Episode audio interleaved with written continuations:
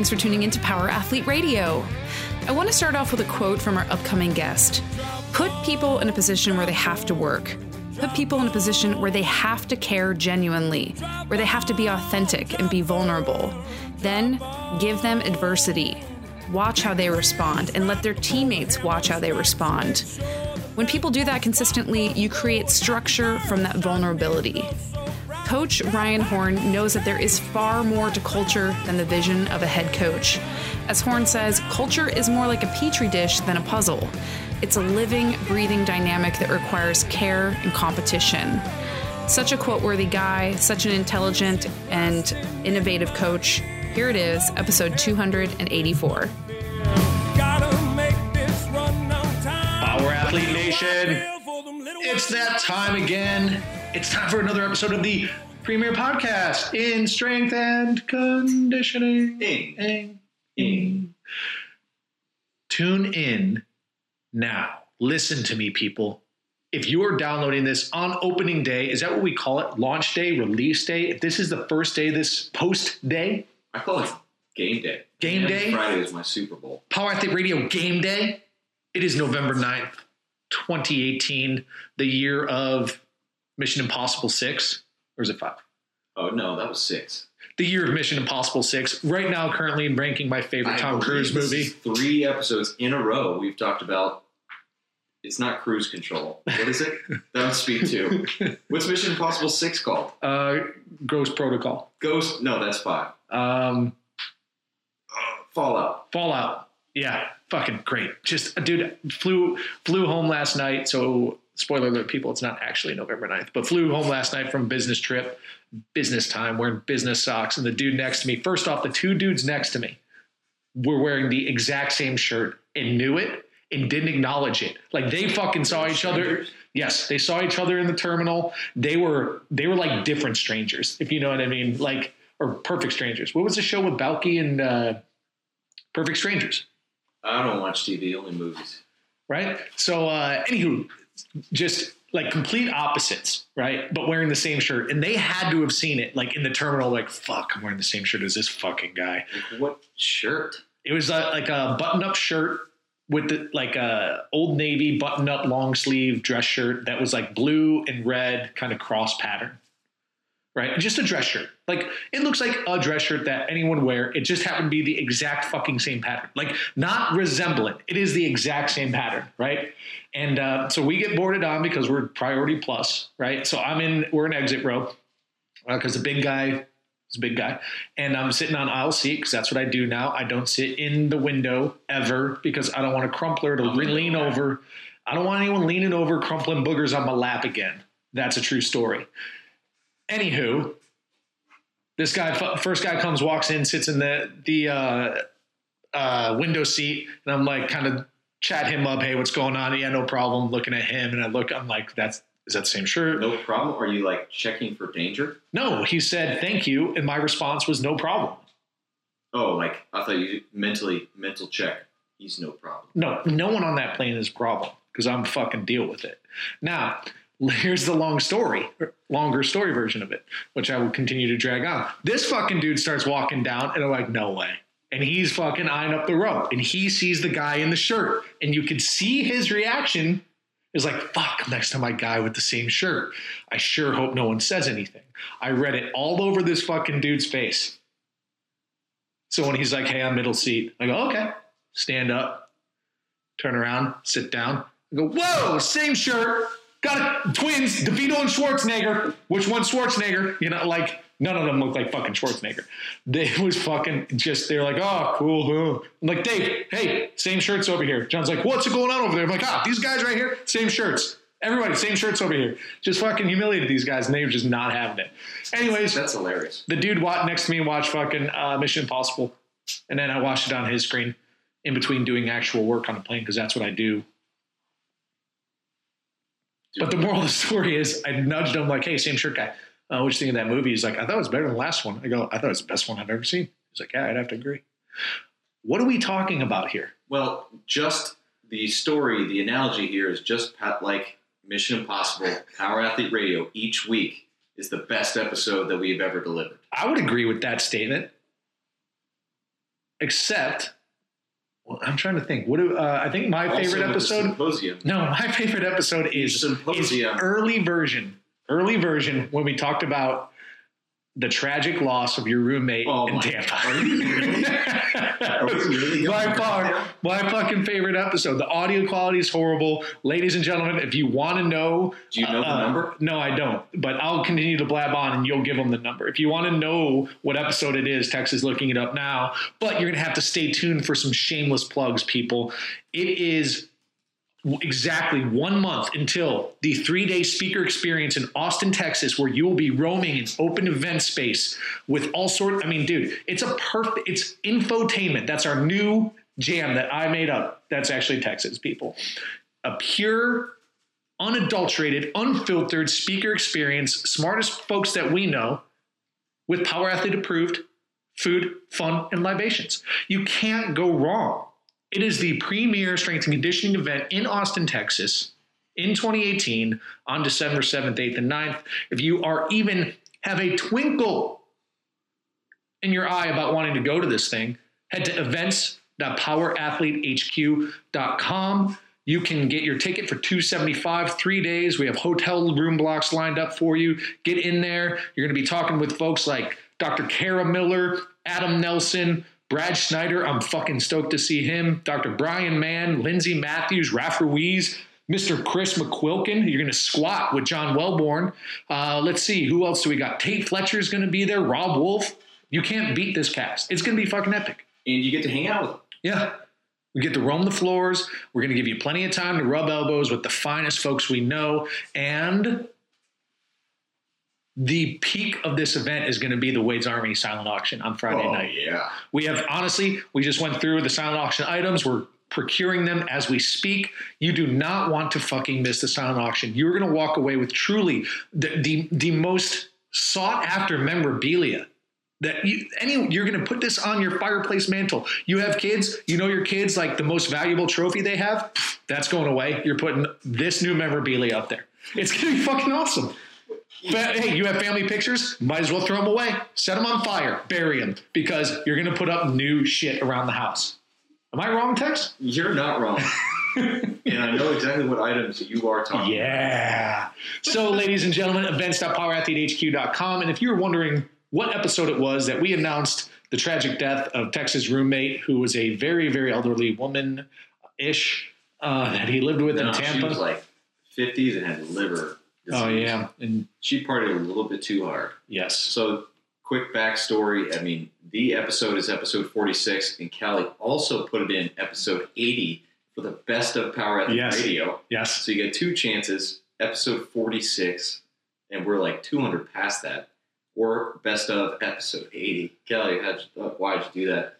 But essentially, I went down, did a apprenticeship with Raf, and found a, a room to rent for 200 bucks, half a mile away from his facility.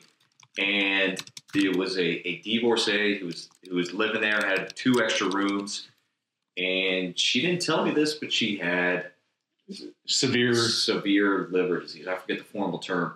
Didn't tell me that. 22 days into living with her for a four month stint, 22 days in, and I come back from a cert. Uh, she's not there.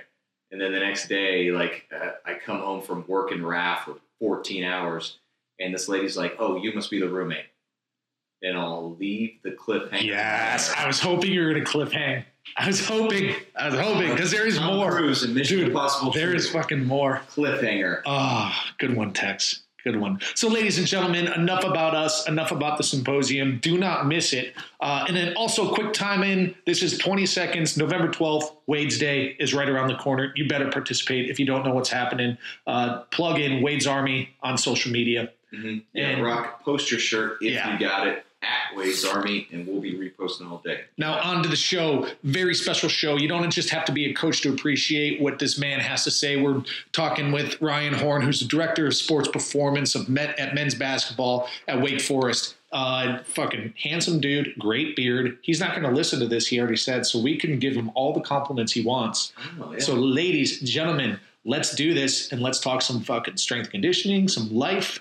and we're about to tip off Is that a pun? Are you working a pun in? trying to. So bad. Ingo. All right, guys, let's Yeah. jump shot this free throw for a double dribble and uh, hoopty doopty go. For folks who may not know you, give a little background today of who you are and then how you got in your role. Yeah, it's, it's always every time I tell the story, I think it gets a little bit different because as you get a little bit older, you start appreciating different things and Mhm. start reflecting on a little bit more. But no, I, I enjoy the I enjoy this this just being as candid as possible, even about my history as coach and, and what we've been able to do and the staffs I've been a part of and the athletes I've had the pleasure of serving and working with. You know, it, it, looking back, I think it all really started for me. My brother was a, a, a competitive bodybuilder. Um, and I talk about this all the time, but I grew up watching him eating chicken breast rice and, and drinking the Met-Rx shakes when they first came out. And we had a garage gym and, you know, he's in there, he's, he's doing his thing and he would let me tag along. And I had a chance to see some of the, the older guys and, and the veterans uh, in the old Gold's Gym and powerhouses back in Detroit and, and being able to go in there and watch those guys train. And, you know, that's kind of where I kind of caught that virus or that iron bug, so to speak, which I think all of us have at some point during our lives, you know, and it, it just really made sense. I started to play sports and, and go on trips and go to camps. And I finally started to realize there's a person that gets paid to train and work out athletes. And I remember coming out of a camp when I was my freshman year in high school and I went to a Kentucky football camp and I told my dad, I said, there's a guy in there that all he does is they lift weights and he trains them how to lift weights. I want to do that. My the look on my dad's face is like, what is it? All right. Well, you get paid to do that? I'm like, yeah. So I, I'm sure every father, my dad's a little a little different, but I'm sure every father, you know, has aspirations of their sons going on to be lawyers and doctors and all these different uh, privileged careers. And uh, it's a great privilege to be a coach, but same time when I told my dad I want to be a strength coach, he had no idea what it even meant. I Right. still think, and I still think some people nowadays don't even know what it means because they still call you a weight coach. And I keep on coaching the weights, but they don't move. So I don't know. I have a lot of different titles, but uh, but yeah. So going through high school, you know, I, I just enjoyed being in the weight room. I enjoyed preparing for football and track and field and doing the whole thing. And it was a part of me. Not only did it help me athletically and, and help me physically, but also helped me a lot just with my confidence um, and, and being who I was and, and dealing with uh, being a little bit introverted. And, and it gave me a little bit of an edge, I think, that I needed um, to help me navigate through that part of my life. So, you know, moving on, went to college, um, was a lot more successful at training than I was at playing football in college. Shocker. Um, side note, you know, just because you're really good in the weight room doesn't mean you're going to be really good on the field. And I, and I found that out the hard way. Um, but, you know, I dealt with a lot of injuries, dealt with a lot of setbacks. And it, it's kind of funny. A lot of those setbacks and a lot of those regrets and things are all the stuff that I reflect on now that it really drove me to want to be a part of this and, and to want to do it so you can help. You know, what better way to combat your your fears and your enemies and your regrets than to help others not make the same mistakes that you made. So, uh, going through college, you know, and I decided, hey, you know, this is something I want to do, and and then uh, my wife had gotten pregnant um, right going into my junior year of college, and uh, curveball. Um, wanted to be a Mhm. strength coach, wanted to intern, wanted to do that whole thing, uh, but you also got to put food on the table. Um, so I stopped playing sports, had some injuries. It was time to step away. Moved back home, um, went to a small school, Shepherd University, that was right down the road from where I'm from, and um, my wife and I were been together since middle school, um, and it, it was something that was ultimately going to happen anyways. But it started a little bit sooner than maybe we both um, had anticipated. Sure. Um, and now with the birth of my son coming, you know, I, I had to be put my big boy pants on, uh, go get a real job, go get a full time job, and, and and I knew I wanted to be a strength coach, um, but the school I was at did not have a structured strength conditioning program. So you're at a place that really doesn't have it. And I remember paying my own way to go to these conferences. And and funny story, I my first conference I ever went to was the NSCA coaches conference. It's where all the strength conditioning coaches are and and I was just enamored and, and starstruck and there was so so many you know shaved heads and goatees and uh, nylon you know uh, warm-ups Performance, yeah. yeah, just the, the colors and the clicks, and they're they're moving as like one as these little armies, and you know, football strength coaches are hanging with football strength coaches, and all these different people working with these teams. And I'm like, I don't work with anybody. I got a Hanes polo. Um, no one knows where I'm at. No one knows my name. Uh, I'm trying to to speak with coaches because all I really have at this point is passion. I don't know anything. I have no idea of what's going on. I just knew this is what I wanted to do. And that was a crazy moment because you walk into that convention hall mm-hmm. and there's all these people, and I literally did not know a single person. Mm-hmm. I mean, I never worked with anybody. I never trained a team in my life. I never did a, a dang dynamic warm up with the team, much less actually coach one. So I think early on, I kind of knew what my purpose was and I had that passion for it. And I remember going to these conferences and looking back now, and I can get that, you'll get to that a little bit later, but I can remember going to these conferences and just not necessarily ever being, uh, not motivated by it. You know, I think sometimes people go to those things and I hear young coaches, I'm just discouraged. I don't know anybody. I'm never going to make it. I just, I was like, I got a lot of people I need to get to connect with. I mean, that was my mindset. I didn't look at it as like, oh, what was me? I looked at it as like, I have a lot of coaches I need to meet. And uh, I sent an email to Todd Hammer, who was at George Mason. He was having a clinic. And I said, uh, Todd, you know, I know you're having a clinic. I'd love to come. Um, on a side note, uh, do you have any internships available? Because this was the, probably about an hour away from where we were living, so I could go back and see my son and be with my wife. And I'm like, can I do an internship with you? He's like, yeah, come on down. I'd love to have you. Well, do you want my resume? No, I don't care. Um, that's fine. Just come work for me. We'll find something for you to do. Put you to work.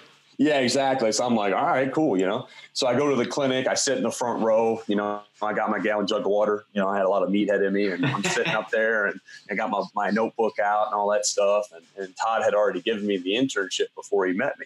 Um, but I went into that. I had resumes with me, and I knew some coaches were going to be there um, that had some graduate assistant positions and stuff like that. So I was trying to hustle and, and think next step ahead. So I have this this resume, and uh, and we're sitting there, and all it really is is my address, my name, uh, my email, my phone number, and a bunch of irrelevant experience like Hibbett Sporting Goods, Sporting Goods store. Um, I worked in the lab. Um, I trained at a Gold's Gym. I don't really have. Uh, I, I, got a certification from USAW that I drove through a blizzard to go to at Ohio University. But I had nothing on my resume, so I, I handed it to Tim Contos, who's at VCU, and I knew he had a GA open, and I knew he was close with Todd Hammer, and I said, uh, "Sir, here is my resume. I know there's not much on it, but this is what I will really want to do. And I know you have a graduate assistant position available, uh, and I'm willing to do whatever it takes, you know, to kind of get this position.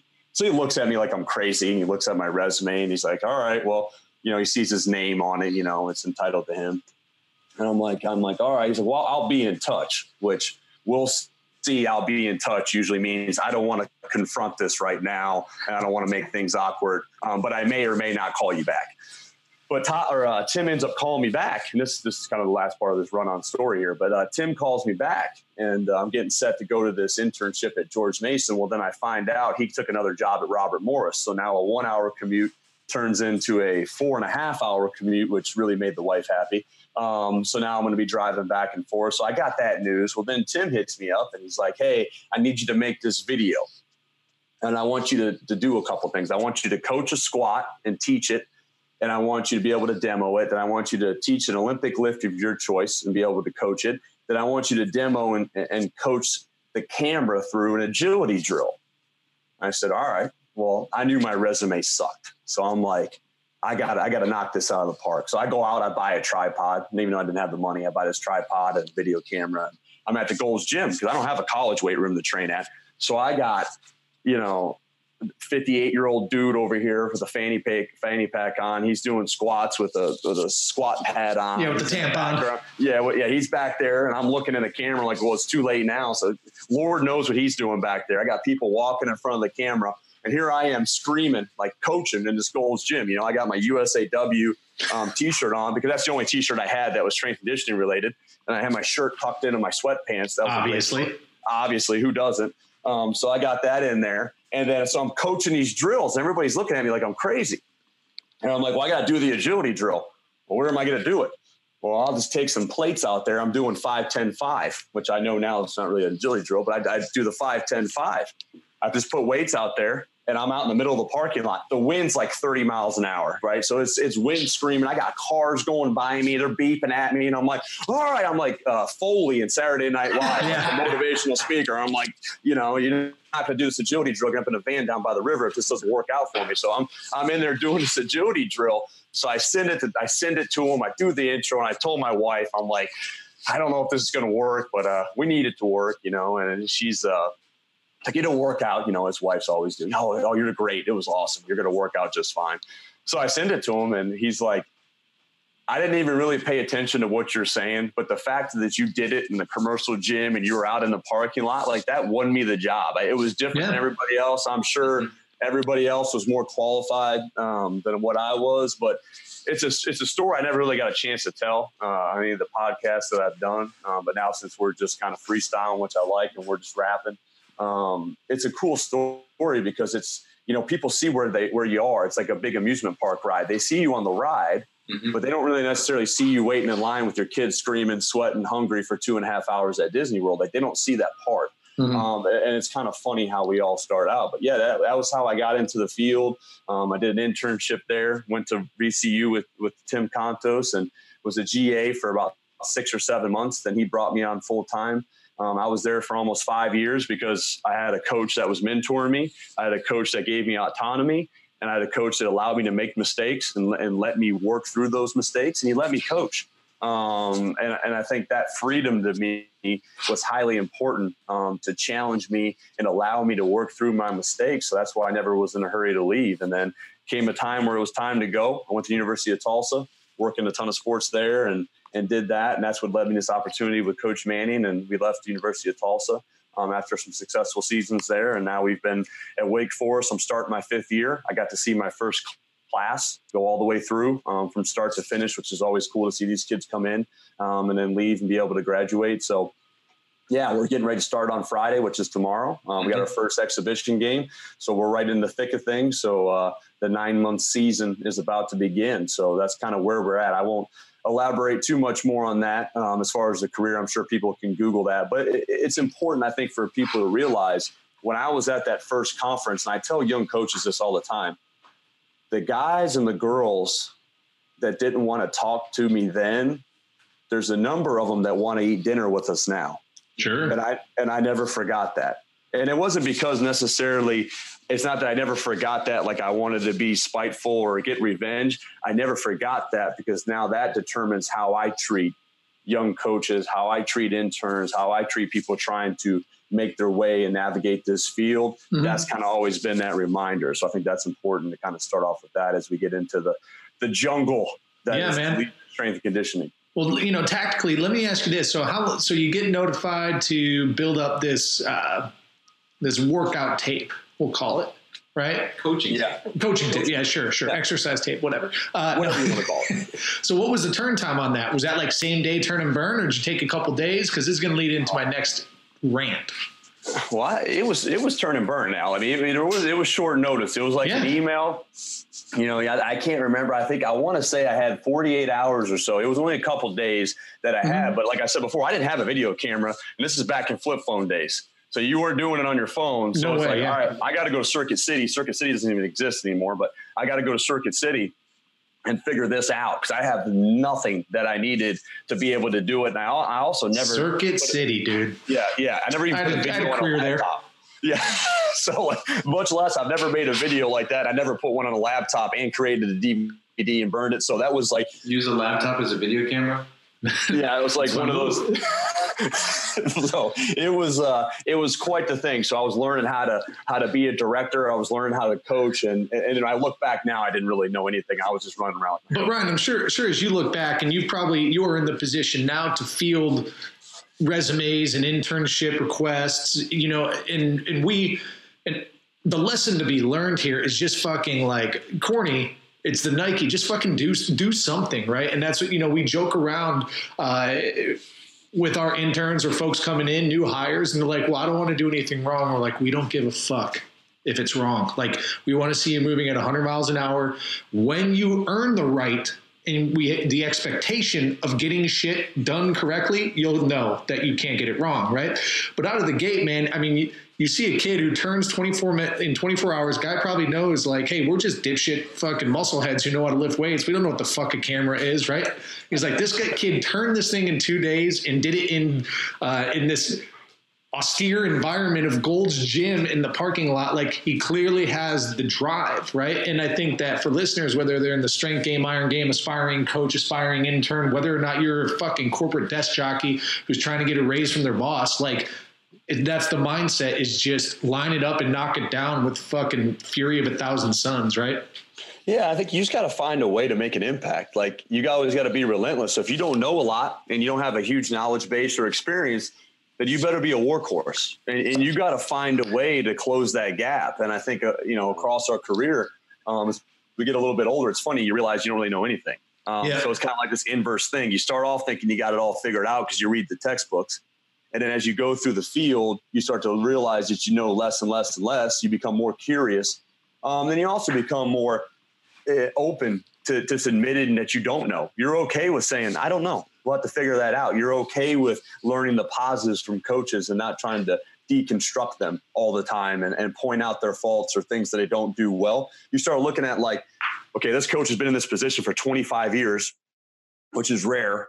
Um, what does he or she do extremely well that allows them to stay in this position. Not what I would do different. Oh, their elbows aren't high enough when they rack their cleans. I mean, like whatever it is, it's so that doesn't matter at that point. Like what matters is what does this person leverage from their strengths that allows them to to have a niche and dominate this area of mm-hmm. our field. And I think that's something that comes with maturity, but it's also something that comes with more directed and purposeful curiosity. Yeah, and just it, having the what, what I'd call global awareness to recognize this person's been doing this for 25 years, and that's a significant that's a significant data point, and exactly. it's worth exploring. And I don't know, I'm trying to think like I, I, just look back to when I was fucking like in my 20s, I was retarded, like I was an idiot, you know, like I, and it's just you start to learn how to f- just pay better attention to little details like that that have significant impact and allow you to explore like you said like there's an expertise here uh, let me go let me go crack the bone and suck the marrow out and see what's going on there exactly yeah I, I, i'm on a, this music kick i went to a, a concert last weekend and just uh, i don't know a song that i've heard a thousand times hit me differently and the, was this the Hanson concert in Bop? Mm, yep. And the, the, lyrics hit me a little bit different. And the guy is speaking about writing songs, and I guess on the road and traveling mus- with musicians. Uh, he knows the difference between guys who are going to share music and talk about music and maybe develop a song together versus the guys that are looking to compete against one another. Exactly. And I often think, I don't know why it hit me like that. Wow, just thinking back to coaching and uh, as you talk about conferences, man the guys that are open and not looking at the logos on the chest to go connect with friends, create new friends, versus compete there. I, oh, I heard that lyric and I was like, man, this. And then this conversation we're having now, Ron, I was like, wow, this is not a competition. Coaching is not a competition. We are in it for the athletes. We're all in it to develop these young men and women and put them in a position, take them where they can't take themselves, and man, enjoy the the beauty that is sport, movement, athleticism, and you know, create an opportunity for them to have a memory they'll never forget.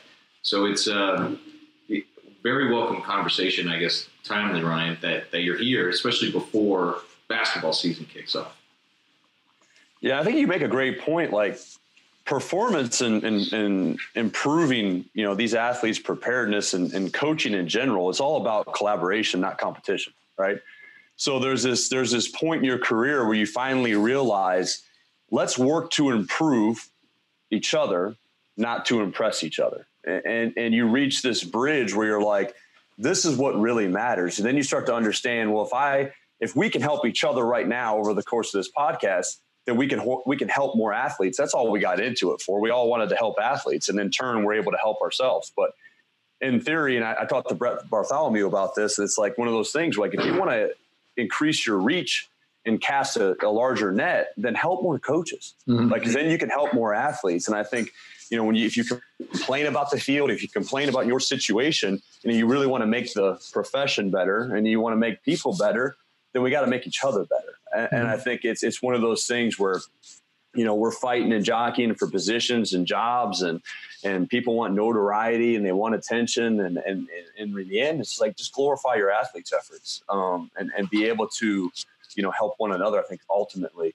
Um, but you bring up a great point of, of just the importance of not necessarily competing with one another but trying to collaborate um, and make make each other better which but it's hard i mean your fucking field is so competitive man it's extremely competitive because there's only a handful of people talk about all the time like oh how do i get into this you know everybody recycles the same coaches and a b c and d but the fact of the matter is if you want to be a division one strength conditioning coach for football let's say there's only 300 something guys or uh-huh. girls uh-huh. that are able to do that i don't care how you slice it i don't care how good you are whatever it may be there's 5000 coaches that want to get that one position right there's only 300 of them for, for my position i only work just men's basketball. I have one team. That's all I do.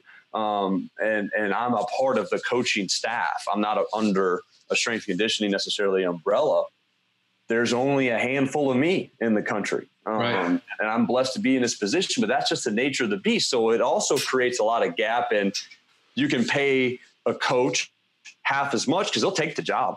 Mm-hmm. And, and, they're going to step right up and get it. It also creates that competition. Like, should I help this guy or girl? Or are they going to try to take my job? So it right. creates this this this artificial and this imaginary wedge that just doesn't need to be there. Because ultimately, if you do what you're supposed to do, um, and you're a highly skilled practitioner, and, and, you do your job, you know, I'm not worried about it. I'm, that's not something that, that, at night when I when I stay up at night, that's not what's on my mind. I, mm-hmm. I think that, but you're right. It, it's super competitive, and, and I think that'll either motivate some and, and, and sharpen their edge a little bit, or some just do not like it. They can't handle it or they don't want to be a part of it. Um, and it can get nasty quick. But, but yeah, it's a great point. Yeah, man. It's the irony is, you know, you were talking about like parents' aspirations for their kids, like doctor and lawyer. And at this point, man, it's probably fucking easier just to go to med school, become a doctor, and you know, division one, I mean, division one strength coach.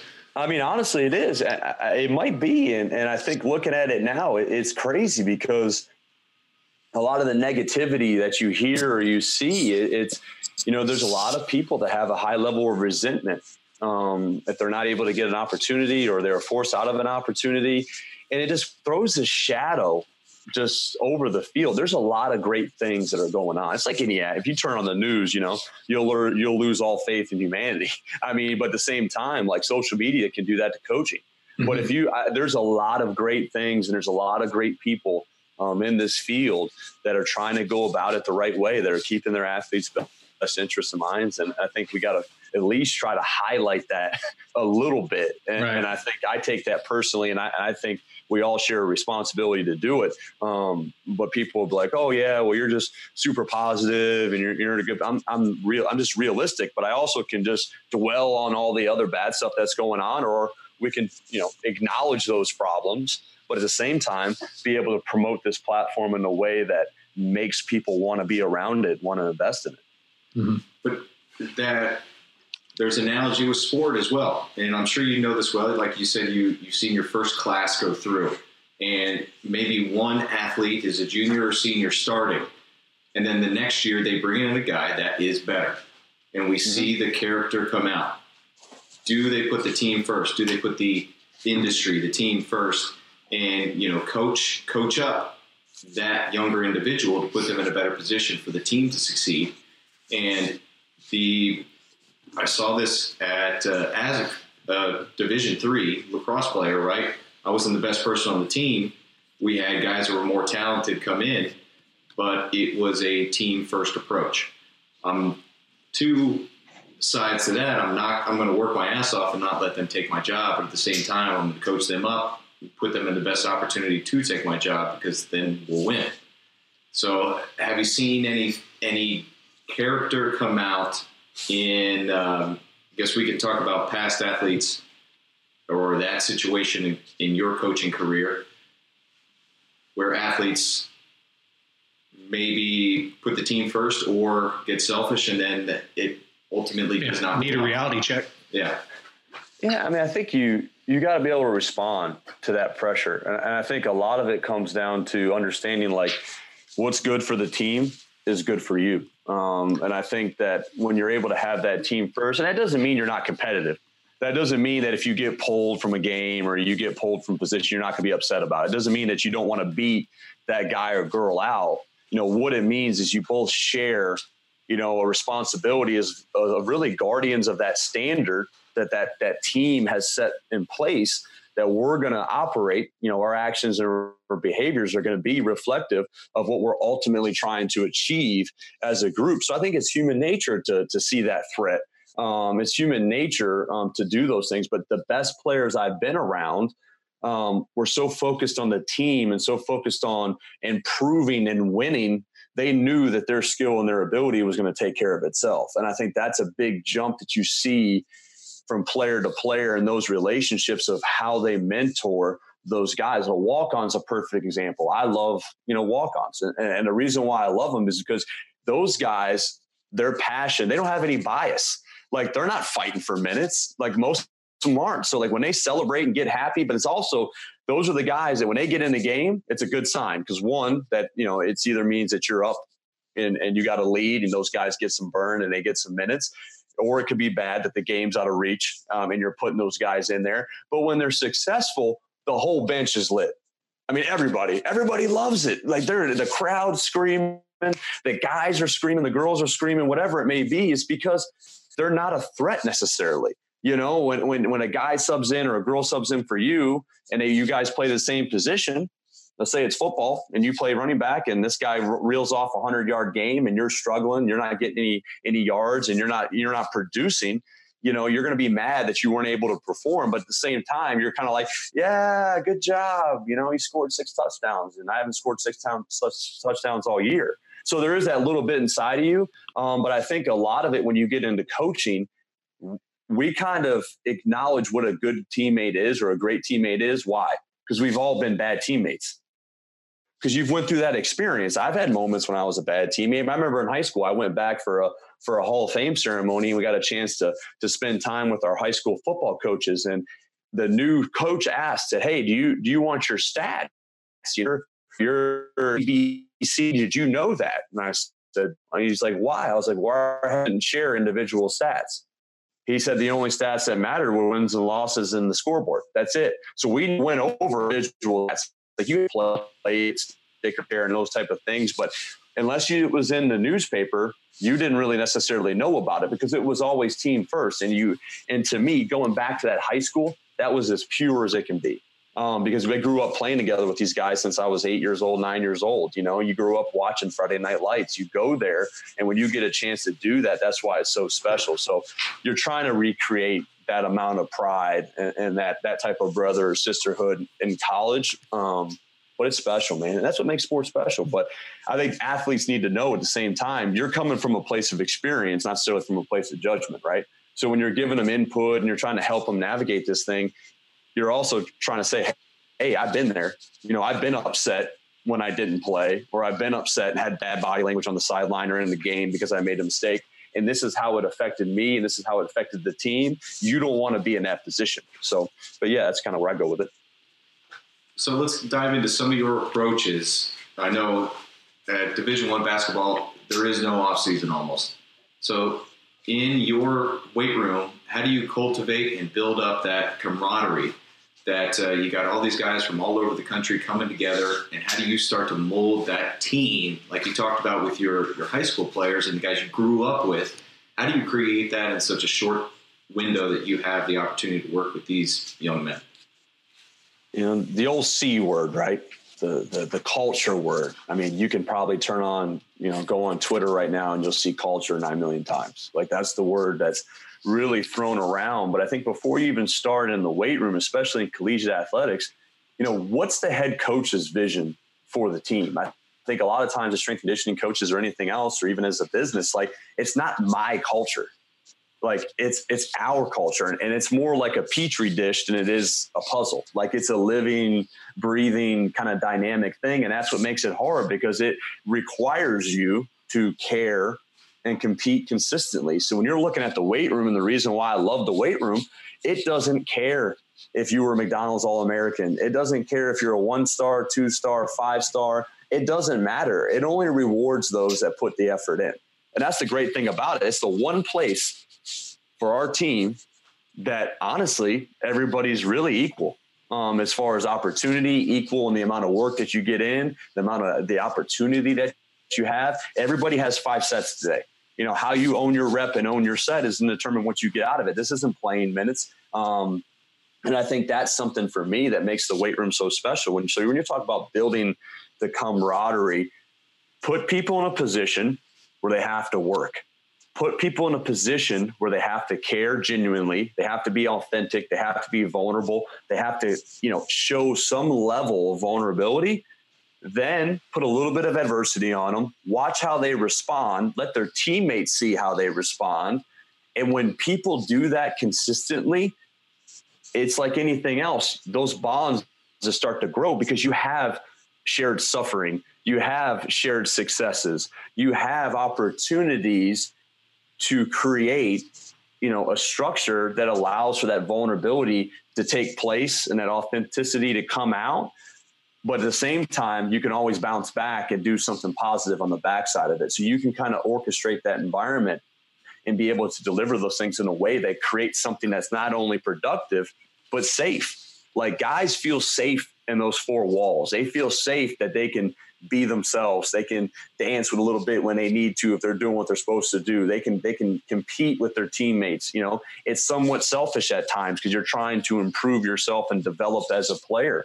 Um, but it's consistent. It's stable. Now it makes us hard for us as coaches because we don't we can't have bad days. Like they know Coach Horn, they know Coach Kerr, my assistant, and you need to be that every day because that's what you're supposed to be. And that's why we're in it. So like we have to be able to leave that at the door. But I mean, that's how you build it. There's no secret sauce. There's no book that you can read that can teach you how to do that. You just have to immerse yourself into it and be completely present.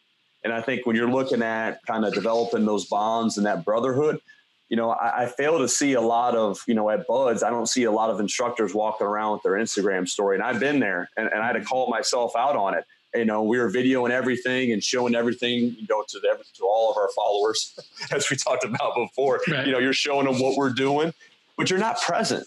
If I'm worried about pushing a button, I wasn't present. So that was a big turning point for me this summer because we had a, a, a 10 new guys. We had a lot of new guys come in, and you only have a team of 15 to 17. I got to be present. I got to be available, and I have to be vulnerable. If we say no cell phones in the weight room, well, I can't have my cell phone in the weight room. So that was like a, a reality check for me. But I think it, it's very important to be consistent. It's very important for us as a coach to care and compete just like you asked them to do. But that's how you do it with work. I mean, that's what makes it all worth it. There's no secret sauce there. So when did you realize that? When did when did presence, full immersion into the experience, into uh, into the team? When did you come about that? Was it just you always knew? Was it a, a mentorship point? No, I, I mean, you think you're being present. Like you tell yourself you're being present. And I think what's taught me the importance of being available and being present more than anything is being a parent. Um, I don't necessarily get a lot of time with my kids every day. Um, there's times we're rushing home from practice, like last night's Halloween. You know, when we're getting home, they're taking the costumes off. So you might only get 10 minutes. But as a coach and as a man, as a as a husband, as a father, as a wife, and as a mom, you better make those 10 minutes count. You better be present. Like I, my phone goes upstairs next to my bed. It doesn't go downstairs. I don't work from home anymore. So there, there's things like that where you're like, well, I've been present with them and they like being on story. They like doing that. So I'll do that for them. But like, I'm like, I'm missing out on some opportunities. The time that I was filming a guy for 15 seconds or I was doing something else, I was missing a conversation. And when you have a young team, you realize how important you know it all the time but how important the, the, the communication is in between the sets and the reps and the weight changes. And when you're going from exercise to exercise or going over the sheet. And sometimes going over the sheet ain't going over the sheet. Is i need to talk to you. Um, right. can we do that? So i think that's a turning point for me. And I, honestly like we've had you know build rebuilding this program we've struggled um, we've dealt with a lot of adversity. Um, we've we've dealt with some success, and we've dealt with with losing, and we've dealt with some winning, but we've lost. Um, and when you're put in that situation, you take a step back, and you're really looking at like what's my identity? Is my whole life wrapped into what happens twice a week? Like if we win or lose, is that what my whole life's going to be predicated on? And when you go home, you're still a dad. When you go home, you're still a husband. When you go into that weight room, those guys are looking to you saying, this isn't about minutes. This isn't about wins and losses or playing a different team last night. Just be you and, and let us come in here and, and, give ourselves to this program and give ourselves to mm-hmm. what we're doing um, and let them be present too. And it's amazing when you reflect that, it's projected back. Sure. And that was a big turning point for me. Yeah, to give, give you some background on McQuilkin and I, we spent five years on the road traveling, uh, putting on seminars for 20 to 40 people at a time all over Europe, Australia, the States. And uh, man, I, you know, as we started to hit our stride, it became about what we would call the experience. We say manage the experience, right? And you know, it's a little different environment, right? These exactly uh, th- these people are investing in us to inform them, but um, like you, you just you turn it on and you fucking go man. And you like you do just dump it all out there. And i'll tell you what a lot of the folks that come in and that would project that back they're still in our network five six years ago you know? And, uh, and you you go and on these trips in parallel to that and mostly general pop private facilities right uh, we'd we'd jump in on Fridays. It was a Saturday Sunday clinic. We'd jump in on Fridays and watch the classes go and talk about just be like Friday fucking night, dude. The, the, many of the Friday night coaches at these spots, again, Gen Pop, not sports performance per se. I mean, they might as well have been a fucking shell of a human being, right? And then. I, it was just frustrating. So, I, you know, we have a lot of those coaches on here. Come on. They just, it's but here it's fucking hard, man. It is hard to do that. That that's their experience. That what that's what they think coaching is. Mm-hmm. Because a lot of I guess the those private those micro gym, you get your members into it. They understand your system approach, culture, and then they step up and become coaches. Right. But then at the the collegiate level, you're coming from sports more often than not. Yeah. And then guys guys like Ryan, you have the opportunity. I'm sure you've worked with some amazing sport coaches that are that are great at connecting, motivating, and the pregame speeches you've heard. I can't imagine. So it's a, it's an opportunity for him to learn what works, what connects, what motivates, and gradually become his himself. I imagine, but it's just the experience, opportunity, exposure. It's different in, in sport, in my opinion, than micro gym. And what we brought was the, the sport aspect of it, right. the fun, the weight room. Brought the know? action, bitches. Yeah, that's what we bring. So and, it's a different culture. And I guess lesson learned too is like go. It's hard, you know, and we we we run a two day uh, at the ranch here as well. It's coaches evaluation, and we've had some folks intern on it that have gone through it, and it's enough. So it's our we call it our block one evaluation, Ryan. And let me just tell you, it's two it's two hard days. Like these guys, we're, we're testing these guys to test their see what they're made of, not only as coaches, but as individuals, right? So it's hard. And people walk out, fucking, I promise you, 100% walk out better versions of themselves, if, whether they pass or not. But some folks have got to work on the other side of it. And they're like, this is fucking, running this thing is harder than going through it. And it, and it is because you're you're invested in all 20 of those individuals in that testing evaluation and getting into that and going into the coaching side of things. And if you're truly a transformational coach and you're investing every all your effort into the athletes in front of you, like it's it's exactly like you were talking about the weight room. You're going you're you're going to get out of it what you put into it. So if you're not fucking absolutely smashed after a class or after a session, then you're not fucking you're not immersing yourself into it, right? And I love that word, um, like just immersion, where it's like tunnel vision. It's like if you're playing baseball and all you see is a little fucking white ball coming at you versus the field and the backdrop. Like having that tunnel vision on the coaching responsibility at that moment, at that day, however you want to chop up time. Yeah, and you, and you, but the word immersion too also means you leave everything else behind. Mm-hmm. Like you're not bringing the traffic jam to the 7:30 a.m. session.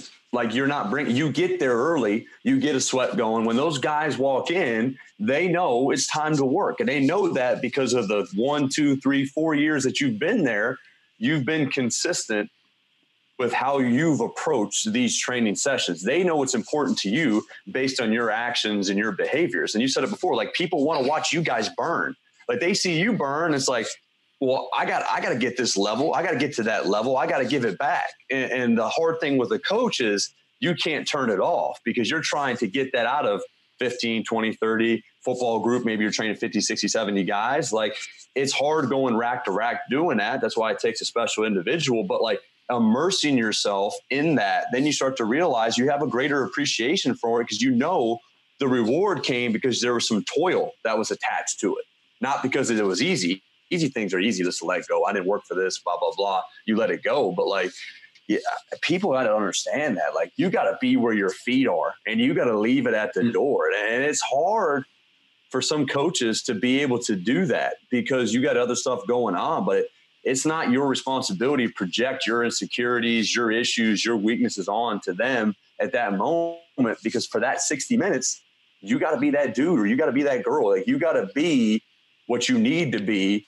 to maximize that moment for those kids. And it's like anything else, you know, if you don't show up and you don't do that, um, it's going to be short lived. I mean, comfort's a killer, man. Comfort's a coaching killer. It really is. And you made a good point too about auditing. Like, when's the last time some of these places, whether it's collegiate, whether it's professional, whether it's a, a micro box or a private facility, when have they brought other coaches in to audit what right. they're doing? Because it's comfortable. It's a lot easier for me to get a bunch of young girls guys around me saying, "Oh my gosh, you're so smart." Like you, the way you say things and do the A, B, C, and D. Like everybody likes to, you know, hear about how great they are. But does that really challenge you? Like it's better to bring another coach in and I love having visitors. I bring them in all the time. Like, hey, come on in, let me see. Then I ask them, no BS. What did you see? Like, what did you like? You know, what did you not like? Like, what's one thing you're going to take away from this? I need to know one thing when you leave on Tuesday and you have your groups Wednesday morning that you're going to try to implement. And you want to get that hard information, just like you want to get that hard information from your athletes that makes you uncomfortable. But if you just surround yourself with an audience that provides affirmation, you're doing your athletes and yourself a disservice. Yeah, that pride versus ego. Sometimes ego catches up to you versus being very proud of your journey, your path, your methodology, your approach. Yeah, being willing to learn. And you have a very extensive sport coaching career. So soccer field, hockey, golf, not just basketball. Yeah. So how did you get to that basketball only position? And was there lessons learned and takeaways from working with all these different sports that you bring to basketball? My first sport was field hockey. Mm-hmm. And uh, I received the phone call like, you're going to work field hockey, track and field. And I said, field hockey. I thought hockey was only played on ice. And, uh, and you know and and you start hearing about these sports and i'll and the thing to me is like i don't know how coaches can't work all these sports and get to a point where they're comfortable connecting and training kids. Like to me, that's the best thing to ever happen to me. Like working golf, working soccer's, working because each one of those moments inspired me to dive down another rabbit hole, so to speak, right? So you work with field hockey. Number one complaint of field hockey players is low back pain because they they basically run around and it's the squats. No, it's not the squats. You run around, bent over for 70 minutes. Like that, that's the problem. So yeah, to one side. Yeah. Yeah, exactly. So you're so you're looking at this sport and you're saying, okay, here's an issue. Here's a here's the pros and cons. Here's the cost of doing business. You work with track and field. Well, track and field caused me to jump down the Charlie Francis, the Verkhoshansky, the Zagorski, um, the Busheknader hole. So I jumped down that hole. So you're learning about track and field. You're learning about how to train these athletes to have these, you know, the small amount of some qualities that you need to train to ultimately affect high levels of performance. They have multi peaks. Like it's a different game than working week in, week out. Then I go to soccer and I love being in the weight room. I love training speed, power, strength. Well, then I start training soccer and they want sports science. They want technology. They want energy systems development. Well, your boy did not have any exposure to that. So when I took over soccer, I had to get up to speed. So now I can jump down that rabbit hole, learning, okay, I got to go to Dick's and I got to buy a heart rate monitor and I got to figure out what Val Nasedkin and Mark McLaughlin and, and Cal Dietz and all these guys, what they're meaning with all these heart rate ranges and all this different stuff. Like, I got to use this, Joel Jamieson. Like, so I go to Dick's, I buy the heart rate monitor. We're running back and forth in between reps because I only got one. I only had 40 bucks. So I give one and we're just rotating these watches and you're figuring this stuff out. But like without that that leap of faith and just jumping and then finding, hopefully finding the stairs once you fall off, there's no jumping down those rabbit holes. So if I look back on my career, how did I get to basketball? I don't know. That's a good question. I didn't start off wanting to be a basketball specialist or a basketball strength conditioning coach. I just wanted to coach. I didn't care if it was soccer. I didn't care if it was crew. I mean, I've trained a multitude from fighters to to golfers to whatever, and it never for me was about being a football guy or being a basketball guy. Um, it just wasn't. So I think that helped me a ton because I wasn't limiting myself. I wasn't trying to pigeonhole myself in this one opportunity. Um, so I think that's kind of I look back where I'm at now. The opportunities just led me here.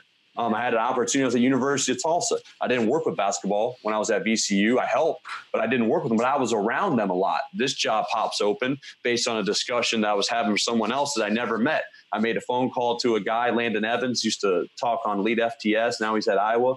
Um, great friend of mine. We talked back and forth about powerlifting training. Never met him in my life. Then I got a call about a job because he recommended me for it based on our conversations mm. on the phone off a cold call. So then you get that job haven't worked as much basketball as I needed, hadn't worked football in years. Um, but that's what the job required. So you have to make sure you get those experiences and then jump right into it. So I think I'm in this position now because I want to be able to shape, you know, really shape my career really around the life that I want to live.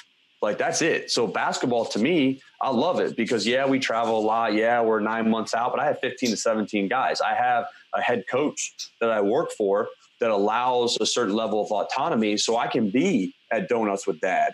I can be at daddy daughter dances. I can bring my daughter to practice and then take her out to her field hockey practice at campus. Like I can do those things. And that's more important to me than anything. Um, and I think even the people I surround myself with, like my assistant AJ Kerr is phenomenal. But at the same time, we got him in that position. You know, I could have been selfish and said, Hey, I want, I want that. But no, if I put him in that position, if we put him in that position to help him achieve what he needs to achieve, it improves my quality of life. Because now, if we have to receive a delivery or have to do something in the weight room, I can jet out a little bit early or do whatever because we can help each other. Instead of being on an island by myself, now I can make it to more things. I can be available and present for my family as well. So that's how I got to basketball. It, it kind of just, now I'm here. I look back now, I've trained all these teams, I've done all these things and worked with all these great athletes, but at the same time, like that's how I'm here. So people always ask that though. Did you always want to be basketball? No, because I can't shoot a jump shot. last time I played organized basketball was seventh grade when they said, "Hey, bro, you better stick with football." that, that, was it. I remember run, doing the run, and I was like, "Yeah, I'm good with this. I can't dribble. I don't got a jump shot. I'm good. I'll pass on this." So I, I can person shoe bros, but that's that's about like have really any pedigree in the game. So, but at the same time, my job working with basketball players doesn't necessarily require that because they're getting all the skill work that they need. So as far as being a general physical preparation coach, that's exactly what I am. So it's a good fit for all of us. So any barrier there for you? I mean, okay, so you're you're fucking a beefy dude who can't dribble, can't make a free throw to fucking save his life. I understand. Listen, we're you're speaking my language. If you were to put me in front of like a bunch of like six six dudes who've been playing ball their whole life who are fucking savages. Like is there was there or is there any sort of like how do you do you have to prove yourself? Did you? I mean but then again like all they wanted you to do is be you. Yeah. They, imp- they appreciate authenticity. They would rather have me say that i can't make a jump shot than to have me act like i can. Yeah. Um, and they know i i'm very specific about where my expertise starts and, and, where it ends and yeah, how I yeah. can help you and how I can't. But mm-hmm. I know I stand, I mean, I'm six foot tall. I stand around these guys, all of them tower over me. You know, when right. I talk, I don't, I don't talk into their ear. I talk into their armpits. Like, mm-hmm. hey, bro, you look up at them like a little kid. You're like, hey, man, make sure you, you know, rebound, man, get on the floor. Let's play hard. Let's do what we need to do. But the same time, like, I'm not trying to be anybody that I'm not. Mm-hmm. Um, and, and we're letting them know how we can help them um, and how we can connect with them so we can communicate. But I mean, no, I, I don't have any. There's no anxiety there. I mean, I've walked in. I've had the pleasure and the and I've been blessed to play at a lot of great historical venues and, and and do all those types of things. And not once did they ever ask me to jump off the bench, go out there and make a play. So I'm, I'm still I'm still safe from that. But no, that doesn't necessarily. So have you ever jumped in on like a pickup game with these guys? Now here's some rules for this, and I've posted this on social media before. There's a couple spots that you want. If you can't ball, you need to know. So there's a couple things. One, one, don't jump in on pickup with the guys. Staff actually staff noon ball. You don't want to jump in on that either. That can get pretty pretty aggressive. But when you're with the players, there's a couple rules you need to follow. Set shots only. Don't dribble. And if they ever and if they ever ask you to play one on one, you say no because they're going to have you on skates out there and they're going to drop you. And it's going to be all over Snapchat, Instagram, maybe even Barstool. Barstool, and you're going to get filleted and it's going to be bad news bears for everybody. So you will not catch me once they start dribbling in front of me, asking me to play post defense. You are not dunking on me. I don't stand under the basket. not happening. I don't stand around it. I don't stand under it. I'm not on the perimeter. That's no man's land. Like you're out there, you're asking for trouble. So either I'm going to end up hurt and I'm not going to be able to walk, so I'm going to blow something out, and or I have nothing to prove out there. I have nothing to prove. You want yeah. to on the bench press in the weight room. At the good thing now, I'm not really that strong, but I deal with a lot of basketball players, so they're not necessarily these big, big strong linemen and, and football players. So I right. can still hop in, and it's all relative. So if they bench sure. 225, you can bench three plates. Like you're you're the strongest man in the world. Uh, so you got so you got to know your audience a little bit of yeah, uh, sure. what's going on. But yeah, I love it though. I kind of love it because I don't really have that experience. So it allows me to. We talk about it now, like whether you're training collegiate athletes or you're training in the private sector, like we train humans, man. Like it's human first, athlete second. If, and that's the problem. When you start treating them just like athletes, like I don't train basketball players. I think sports specificity, like our job is to give them the biomotor and bioenergetic potential and the ability to maximize those abilities and qualities.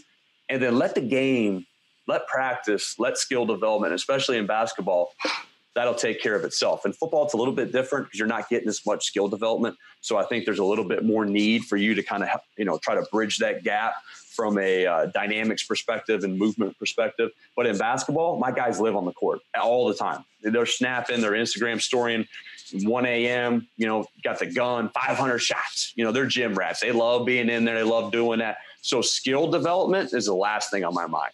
Like my whole goal is to give them the physical and mental resources they need to perform at whatever capacity that they have and, and then being able to do that. So yeah, I mean, that's kind of how it's affected it. But and then now on your end, are you seeing young kids come in with experience under a barbell, under weights? Because uh, you know we've talked to a couple other strength coaches in basketball, and then traditionally those guys are adverse to averse to lift weights. They don't want to throw the shot off, or they've had coaches who believe that being that have developed them right. So they come into a program now with dedicated training. Uh, I'm just curious if you're seeing a shift in that, or yeah, or what your you perspective have, is. You have seen a shift because the guys the next level are being more open about sharing it. So LeBron sharing his workouts on Instagram. He's sharing how much money he puts into protecting the asset. So two things that we always try to bridge the gap with our performance program to our guys. One, protect the asset, and the asset is you. Um, so training allows you to to basically gives you an insurance policy, and it gives you the ability to make sure that your habits are helping you they're not hindering you right? So we we speak in those terms. So if i'm dealing with a guy that wants to be a pro we tell every guy that we have from day one be a pro. Be a pro in the classroom be a pro in the weight room. And they're like what's that mean coach? I'm not getting paid. Be a pro means that you understand that you have to make sacrifices the other 22 hours of the day you have to make sacrifices in how you feel yourself. How do you recover? How do you sleep? You might have to go home on Saturday night when everybody else is staying because you got to get ready for practice, you know, whatever it may be. So, like, that's what you're always trying to preach those guys. But they come in, a lot of times they're overworked, um, they're underfed, and then they're over specialized. So, a lot of the basketball guys and girls that we're getting have done a lot of work on the court, but they got this upside down pyramid, right? So they have no base level of physical preparation, but they're also highly skilled. Athlete, elite athlete doesn't mean elite preparation. And I think we get that mixed up a lot. We see these guys run, jump, dunk, and doing the whole deal. and we think that makes them resilient and robust, they might just be great in spite of what they're doing, not because mm-hmm. of it. And the same thing goes for me. So just because a guy can jump out the gym doesn't mean that he's resilient and robust and he's physically prepared because the guy that can jump out the gym, the plane that can take off, if that plane can't land, they don't have any brakes, they can't decelerate, um, their body composition isn't what it needs to be, their aerobic capacity isn't what it needs to be, that risk profile for them is going to be higher. So a lot of times it's not necessarily that they don't want to train or they're afraid of it. It's either lack of exposure, lack of consistency, just as the nature of AAU basketball. They just play so much. That's all these guys do. They don't get an off season like last time, you know, I mean, most of the time, what they need isn't necessarily more work; it's an off season because they just don't get it. Um, so that's kind of what we're seeing right now. And but I've had a lot of I've seen a change in how excited and how interested the guys are in the weight room like the last couple years. Like they come in asking questions about, oh, this is the weight room, A, B, C, and D. Do you see this guy's workouts? Do you see this guy doing this on Instagram? So there's a lot of stuff on Instagram that hurts our field, but there's also a lot of 100%, stuff on, yeah. There's also a lot of stuff on Instagram that helps us too. Yeah, and I would just man, you figure like you're 18, 19 year old kid, you have this dude here who can get you jacked, pick up some shit. Like, why wouldn't you just totally invest in, in the fucking weight room? One of Mike Hill from Georgetown moves. He reads men's health, men's fitness, all those bullshit magazines because he's knows, Mike's my guy, man. Oh yeah, I, Mike's my guy. I know him well. Yeah, he's a great dude. So he reads all those magazines off the shelf because he knows his guys are picking them. Okay, all right. The covers, and so exactly. he can defend or support and kind of guide their their understanding of, mm-hmm. of their bodies. Yeah, I mean, it comes into making the connection, right? I, I, I, feel like I just belabor that point when you're working with a young kid and you're in an uh, opportunity to be a mentor in some facet of their life if you can't make the connection, you're never gonna you're never gonna have success. And that goes back to what you were talking about, Ryan, in terms of uh, you know they're humans, right? The individual yeah. make a connection with the individual. Everything else will just fall in line if you fucking just be a normal dude. You're consistent and you try to make that connection. But think about it too. You just said it. Like a kid comes in and he says, "I saw LeBron doing A, B, and C. I saw such and such." As coaches, sometimes we just kill passion and fire with information. We just crush it. We say, hey, back home, I used to do CrossFit. Okay, cool. I love it. That, that exposed you to training. What'd you do? A, B, C, and D. So what do you really like to do? Okay. All right, let's start to bridge that gap. Let's keep that because that's what got him interested in it. So why kill that? Mm-hmm. Like you're going to tell the kid that everything he's been doing based on your opinion and your, yeah. you know, your false truths that that's not the best thing they could be doing. So you, you just crush everything because that's what they're like invested in. And, and then you crush it because you want to use that opportunity to show them how much you know. But we all know bad teachers. Bad teachers spend too much time telling kids what they know and not caring what the kids are learning. Mm-hmm. So, like, you got to be able to meet that kid. Where are they at right now? Boom. Here's where they're at. Here's what they've done. Here's what they've been exposed to. All right, cool. Where do we want to get you. What do you think you need to do to improve your game? oh, I need coach, I need to be able to my step back, or I need to be able to run the floor better. I need to work on my left hand. You know, every guy wants to jump higher. You know, I need to be able to go in and rebound a little bit, do A, B. Okay, cool. Let's devise a plan for that. Then remind them, show them when you're in that, how you, how you want them to learn how to approach training, and then show them that those things are happening because what gets seen gets changed. So you're showing them these things, and then I can sprinkle in whatever I want to sprinkle in. But like giving them not even an illusion, but just giving them that informed choice, giving them the ability to see their program. That's another thing. This ain't my program. Like, I, I don't like when coaches say that. Hey, you want to see my program?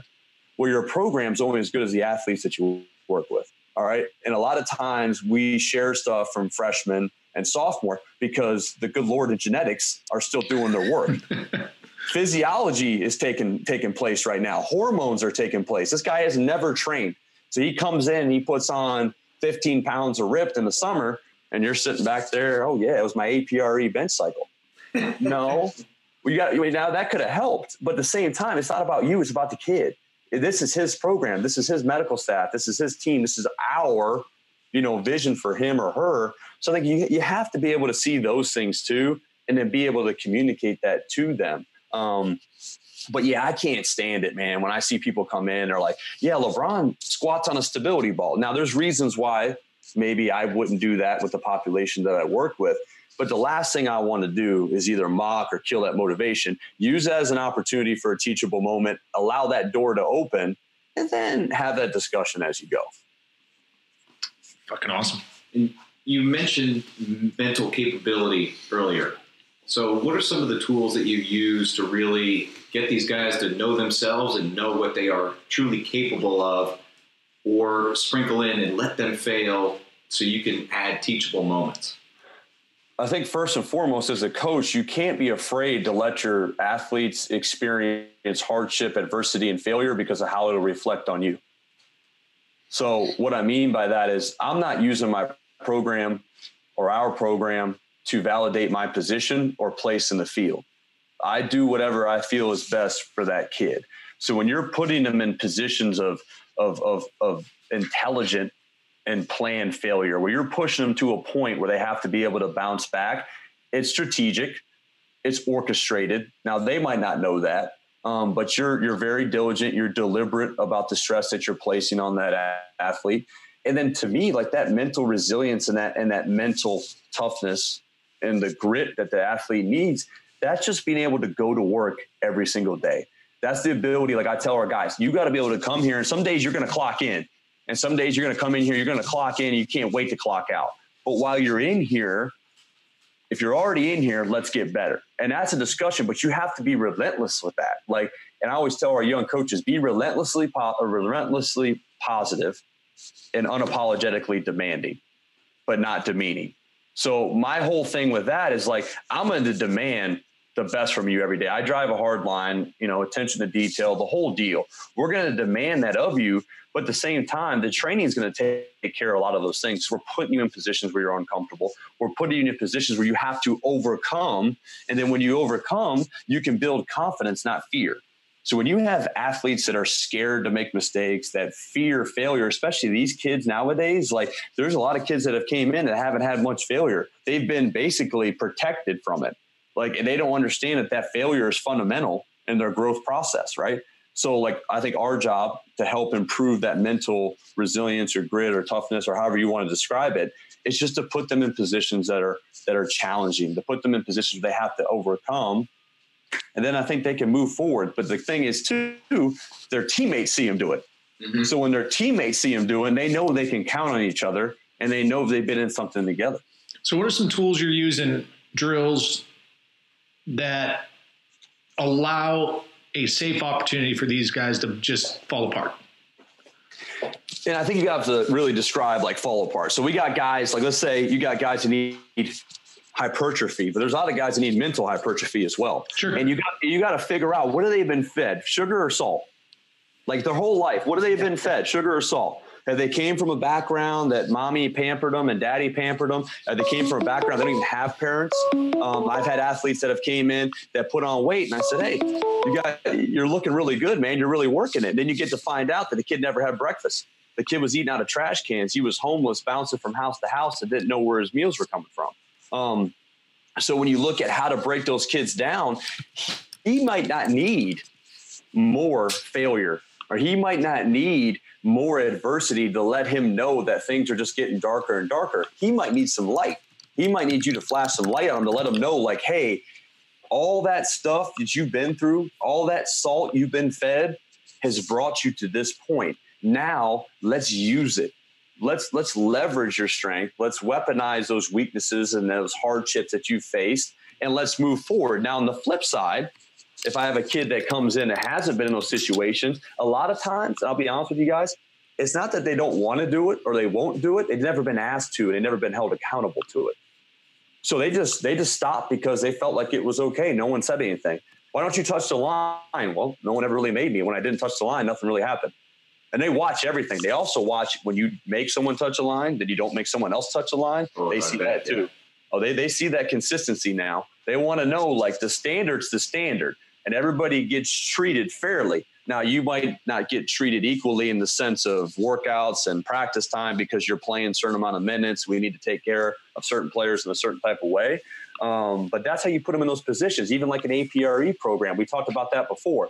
An APRE bench program from like Bryan Mann, phenomenal program that's progressive, that forces them to try to beat numbers each week in a way that's safe and consistent that auto regulates across the board. So you can put them in a position with an exercise that is safe, um, that you can put them in a position where they have to strain, they have to be able to do these things with their teammates, and they see this progress every week, but they also see it if they don't.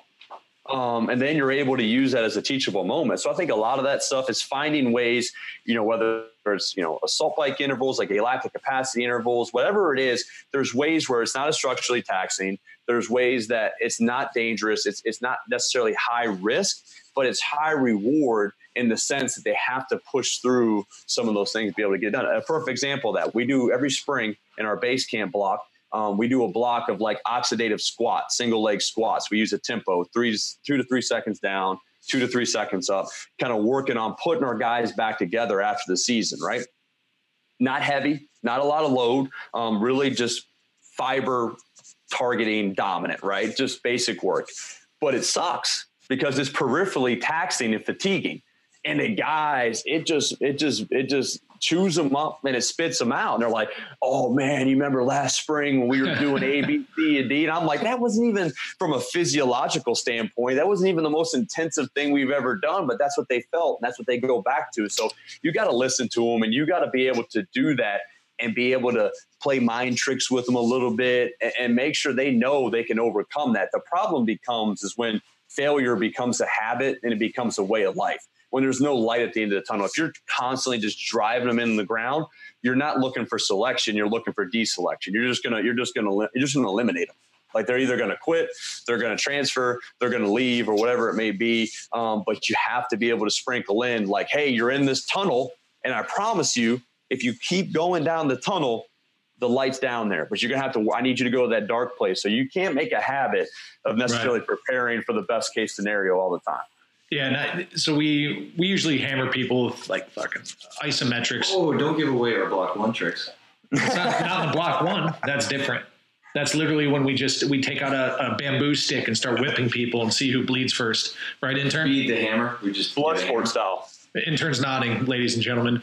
Uh, and then, uh, dude, I remember, I still remember visiting you with Roth, and he had that fucking high school team do those Kadaya killers, mm-hmm. and basically working ex- all extension of the hand. And these guys were fucking melting, just melting at because the it's perfectly taxing. Yeah, like it's, yeah. It's not that you're out there running repeat 400s. Like there's not a huge physiological cost to this, mm-hmm. but it's challenging. It's challenging them in a way that they have to make a decision either I'm going to quit, right, or I'm going to keep going. That's it. Like that, you're going to have to draw a sand, draw a line in the sand, and everybody's watching me. And there's one thing these guys don't want is they want to be, you know, I want to step out. I want to be my own person. Mm-hmm. They don't want to eliminate themselves from the group.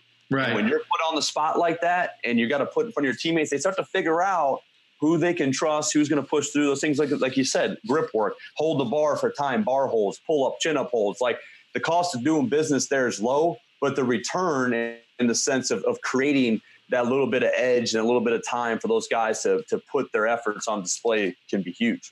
Yeah. Yeah, I'd like to highlight one of the things you mentioned. I love the the sugar and the salt. I've never heard that before. And it's important to highlight where you said be consistent, be consistent, but at the same time, there's a lot of individuality with your approach to your athletes.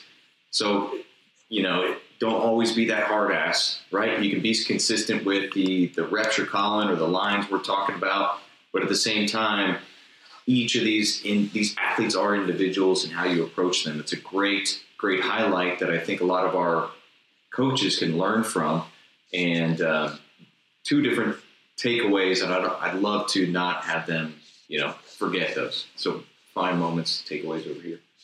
Um, That's good. Yeah. So we got. I, I know you spoke at Summer Strong in the past. Any more speaking engagement or opportunities you have coming up this off season?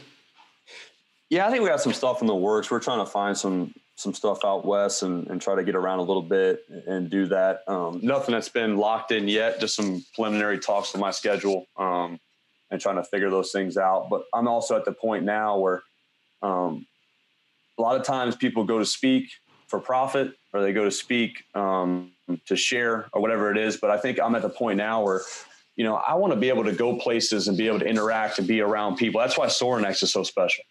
Like that, that's why Summer Strong so special. Like that's not about PowerPoints.